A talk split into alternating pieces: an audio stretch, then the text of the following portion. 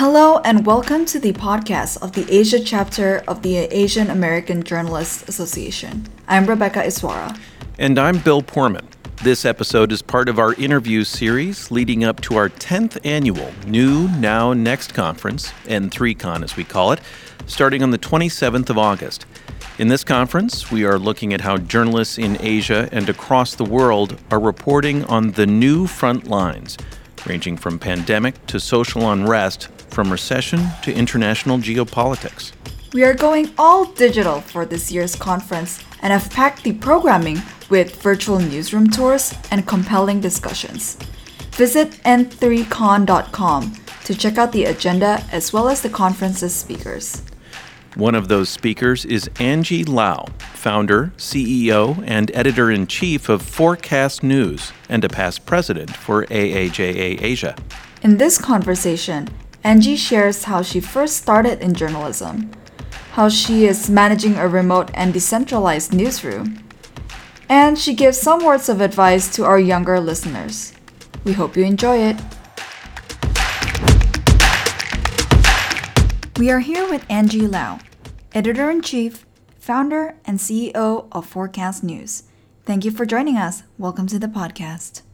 Thank you so much. Great to be here. A lot of our members are familiar with your story, but for some of us who are a little bit new, could you tell us a little bit about how you entered journalism? The backstory, right, Rebecca? I get it.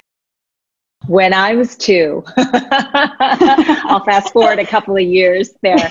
Um, no, really, it started as, uh, you know, a bright eyed, bushy tailed 16 year old who wanted to, you know, run into the world, um, but didn't know exactly what role I would be playing in it. Uh, and I had a, an extraordinary English teacher who, as I was having my angst moment of, you know, what should I do? What should I pursue? And he said, Have you ever thought about journalism? And the moment that that escaped his lips was when I knew that this was my calling. And wh- why do I say that? First of all, I never gave myself permission to even think about it. But secondly, once it was mentioned, and somebody saw me in that role, it validated for me everything that I'm really passionate about, which is understanding the world better, curiosity, uh, wanting to understand and, and then communicate and educate a community, uh, an audience about stories, the importance of storytelling. You know, I got to be a busybody, a paid busybody, and ask nosy questions, but for the greater good. And I certainly saw the value of journalism from a very young age as an immigrant child in Canada. We were learning alongside my parents. My parents were learning alongside us as we as we traversed this this journey in Canada together and, and we didn't really know until we learned. And there were certainly many instances in which I saw when we didn't know, we were then vulnerable. And I, I learned from a very young age that knowledge is power and that knowledge can empower. Um, and so I've carried that DNA with me my entire career and right into Forkast. I got into broadcast journalism because those are my skill sets. I'm a visual storyteller. I love writing, I love reading, and I love telling stories and I love communicating. And I think that all of those facets um, really play well into broadcast journalism. And so, you know, I started my career in Canada. I, you know, worked for ABC and, and Bloomberg in the US, and that took me to Hong Kong, where um, my last gig before Forkast was the anchor for Bloomberg Television based in Hong Kong as uh, one of the anchors with my own show. That was my role for many, many years. But the one thing that really drove me to continue beyond Bloomberg and to really embrace this role fully is to be in service to an audience. And in that way, this is why I founded Forkast News, because right now, when it comes to technology, blockchain, cryptocurrency, uh, distributed ledger technology, uh, quantum technology, AI, 5G, IoT, all of these emerging technologies, you know, there's a little bit of dissonance right now. There's a lot of noise. And there aren't a lot of credible or, or journalists that look like me or, or look like us, frankly, Rebecca, or, or have our pedigree or have our credibility or have our experience who are necessarily in this space. And so I saw a business opportunity, but more important, I saw a need to serve an audience. And, and that's what drove me here. One of the people that is most important to me in my audience and the one who truly inspired me to really embrace my role now here is my little boy. And he's now three years old. But this idea, the seed, uh, really started when he was born. And I wanted to remain relevant to him. And I recognized that he is of a generation, as are all of we, that will be disrupted by technology. And if you don't understand it, you will never see your place in the future. And so, my role as a mother, as an editor in chief, as a founder, and as a communicator is to simply communicate and explain the story of technology. And if you can understand it, perhaps you will also see your place in it. And that for me was a very important job uh, and one that drives me to this day. Wow, that is quite a fascinating story. Currently, it's been a little over a year since you started Forkast News. Could you tell us what conscious decisions you have had to make when building this newsroom, drawing from all your years of journalism experience? Things like running the newsroom, picking out who is best to not only staff, but to run a beat that is frankly quite different from what traditional newsrooms are used to covering. You're totally right. It is very different. And the way that I run things is also very different. I also come from a reaction to what standard or traditional newsrooms look like very hierarchical, very top down, and uh, in some ways less diverse than we'd like. The way that our team came together was so organic and so lovely. it, it is as simple as just saying, here we are, here's what we're doing. And people literally found us. We didn't always need to go out and, you know, put a big job bulletin out there. I mean, this is a very organic thing. And as you know, startup organizations are very scrappy, but at the same time, you know it takes a certain person and it takes a certain personality to to want to contribute to that. And i really regard my team as co-investors in that they're investing their time their energy their passion into the company. And it is my job as a ceo to support their work and to create a viable and sustainable business that celebrates and amplifies the work that we are collectively doing together. For me it was about finding and or uh, the people who join our team share very similar attributes. They're enormously passionate they're smart they're dedicated they're curious all of those things. But more important to me was passion and commitment. It mattered to me that if you don't know, you have the courage and the confidence to say, I don't know, and can you help me? And then being smart enough to actually go out and understand it and build on that knowledge. We are all in different stages of that. It's my job as uh, editor in chief to really nurture that kind of environment where our team really feels not only nurtured, but absolutely supported to pursue some incredible stories and to do incredible work at the end of the day, you know, I think one of my strengths as an editor in chief and as the boss is to absolutely understand what truly drives a journalist, being a journalist mm. uh, myself, which is we just want to do good work and we want to do it with integrity. We want to do it with dedication. We wanted to do it with quality. And that means sometimes we're going to invest more resources into a story, or the team will pitch in and get that story over the finish line because that's what we're going to do together as a team. And then to amplify really great work for an audience. you know, that at the end of the day is what a journalist wants. We all want to grow. We all want to be heard. We all want to keep learning. And that is exactly the newsroom that we are running here. And so it doesn't sound like you have to do X stories and it must meet an X, you know, and here's the ROI and, and, you know, here are the key metrics, the KPIs that, you know, you have to meet. For me, it was very important. All of that stuff will happen. There's no doubt about that. What my job is to do is to make sure that the team is excited, is motivated, and feel supported. And that's really the culture that we are grooming at Forkast. I got a chance to delve a little bit into Forkast last year. I have to say that it is quite a great culture, and you appear to be taking care of the team quite well. You've been growing quite a bit as well. You're pretty big for a newsroom that's only a little over a year. And also, the topic that you're covering. Forkast is focused on emerging technologies, but is currently starting with blockchain and DLT. Given everything that is going on in the world right now, namely the pandemic, how do you put that sort of spin to your newsroom?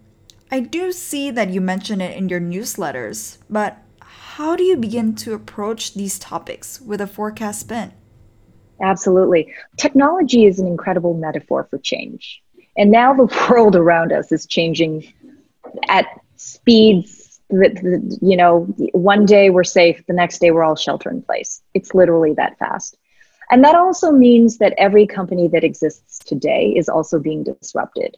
And they're also now hungrier than ever to embrace and to think about technology.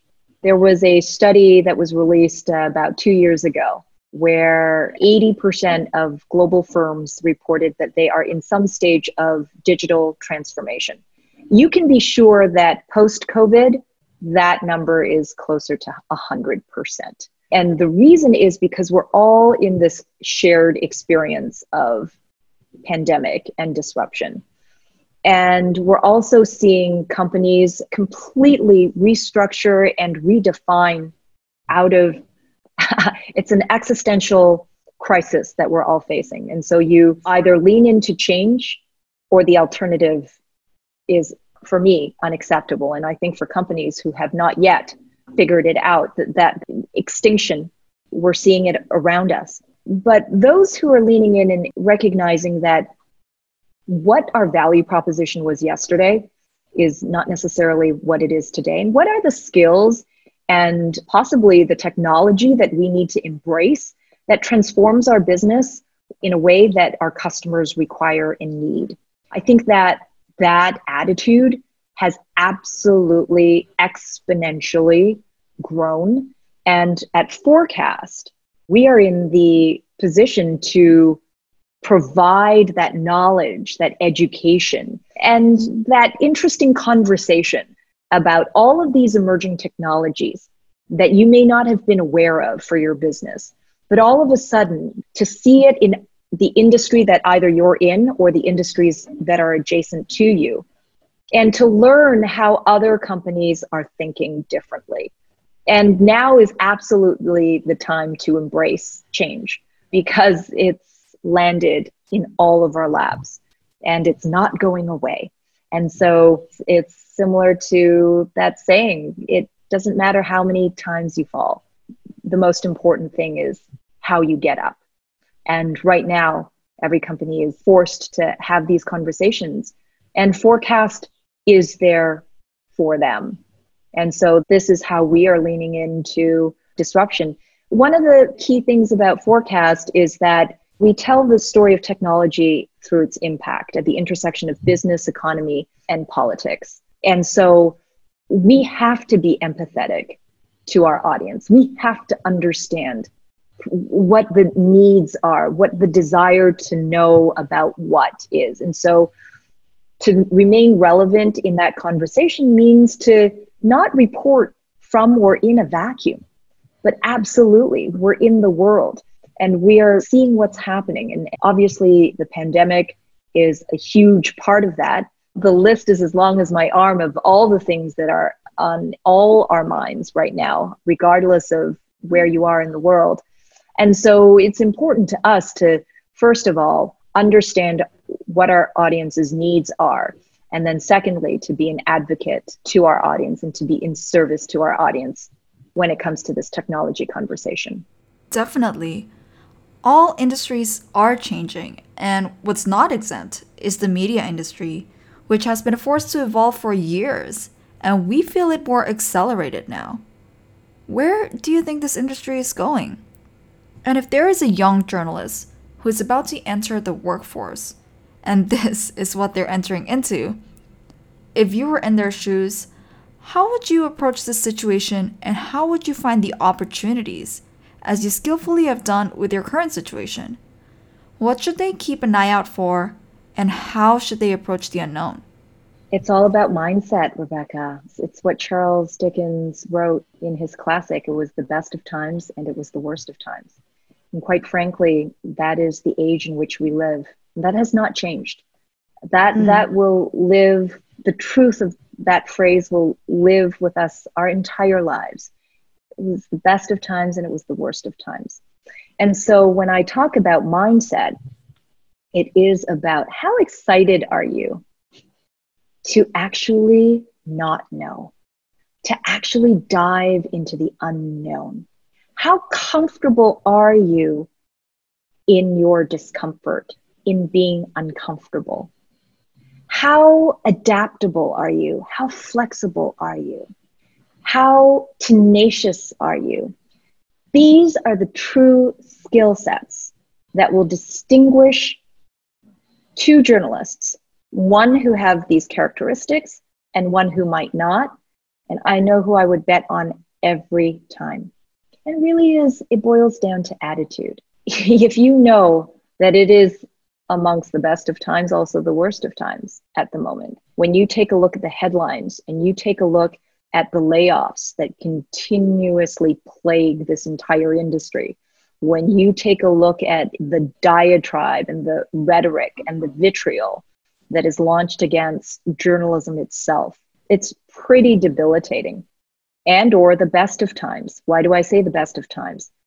I just launched a startup, a media platform with the technology and the barrier to entry, the cost has been reduced to a point where we can run a decentralized team around the world via our laptops, via technology. Could we have done this 20, 30 years ago? It would have taken a whole lot more resources. So it's about also being creative about what we do have, what the tools are in our hands. And I think that for any young journalist, is to keep an eye out for those opportunities. My entire career, I have, in the most chaotic moments, were the moments that I snuck my way in a little bit more, edged up a little bit higher, because I was willing to have those conversations that other people were nervous about having. And I seized opportunities. Not only seized, created, created opportunities.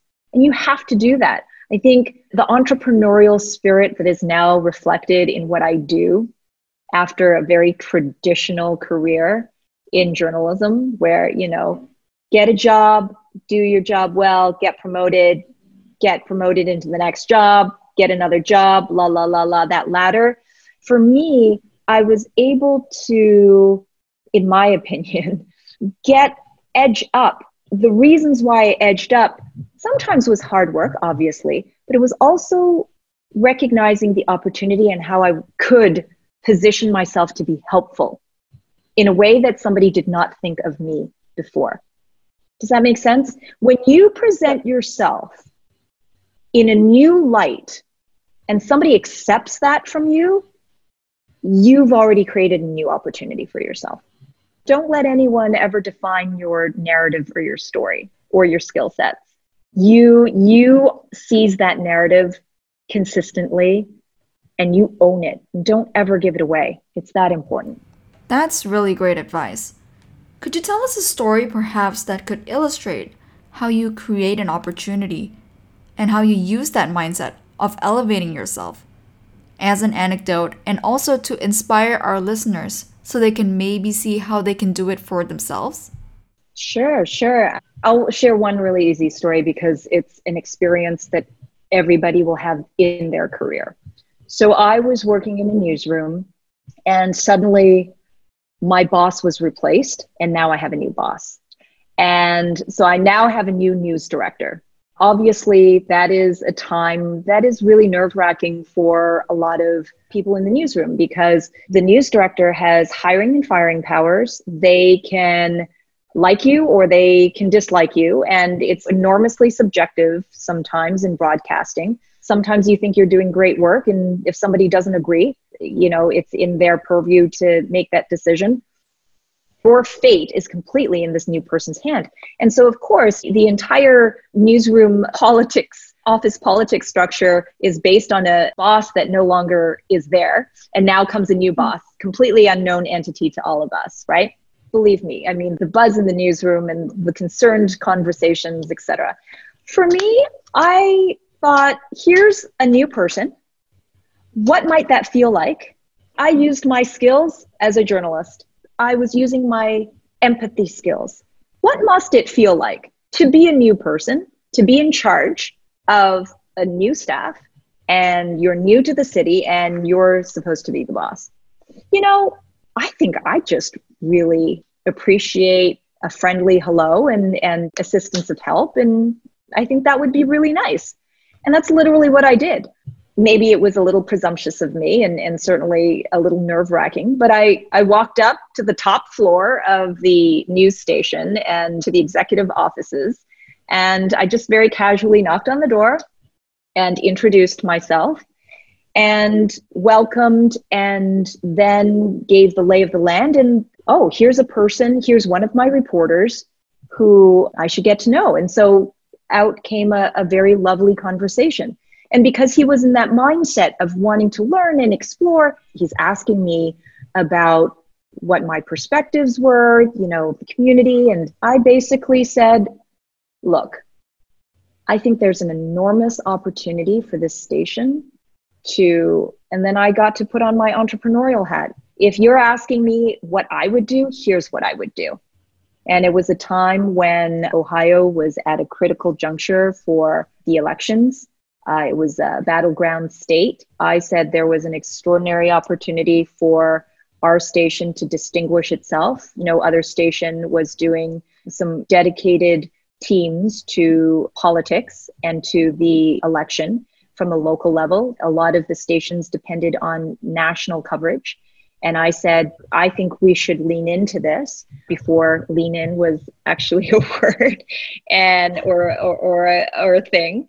And I I said, and if you ask me, I would dedicate a reporter to cover uh, the Democrats, and I would dedicate a reporter to cover the Republicans. That would be the beat for the next couple of months. That's just one idea. He loved it. And guess what I did?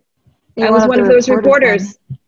I certainly was. That's just one simple example that, and you can imagine what that spawned into, right? Because I was more high profile, I got bigger assignments, and then people thought of me differently. And when people think of you differently, because you've expanded their perception of you, uh, you, you just make sure that you prove that you can do your job powerfully. And that in itself will give you the opportunity and the leverage to seize opportunities and create opportunities. So that's just one tiny example. That's a great example.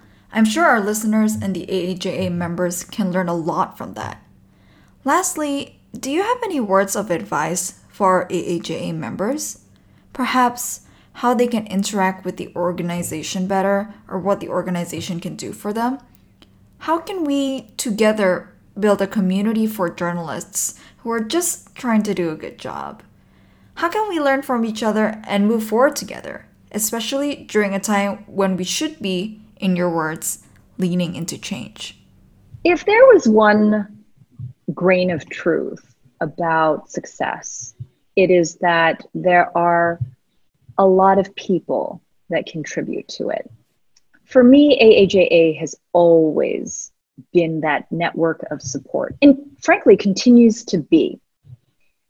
Without this incredible network of journalists, without this incredible organization that continuously thinks about how we can support each other, come up with programming in which we can share our stories, come up with seminars and events and all of these things in which we can professionally grow and develop.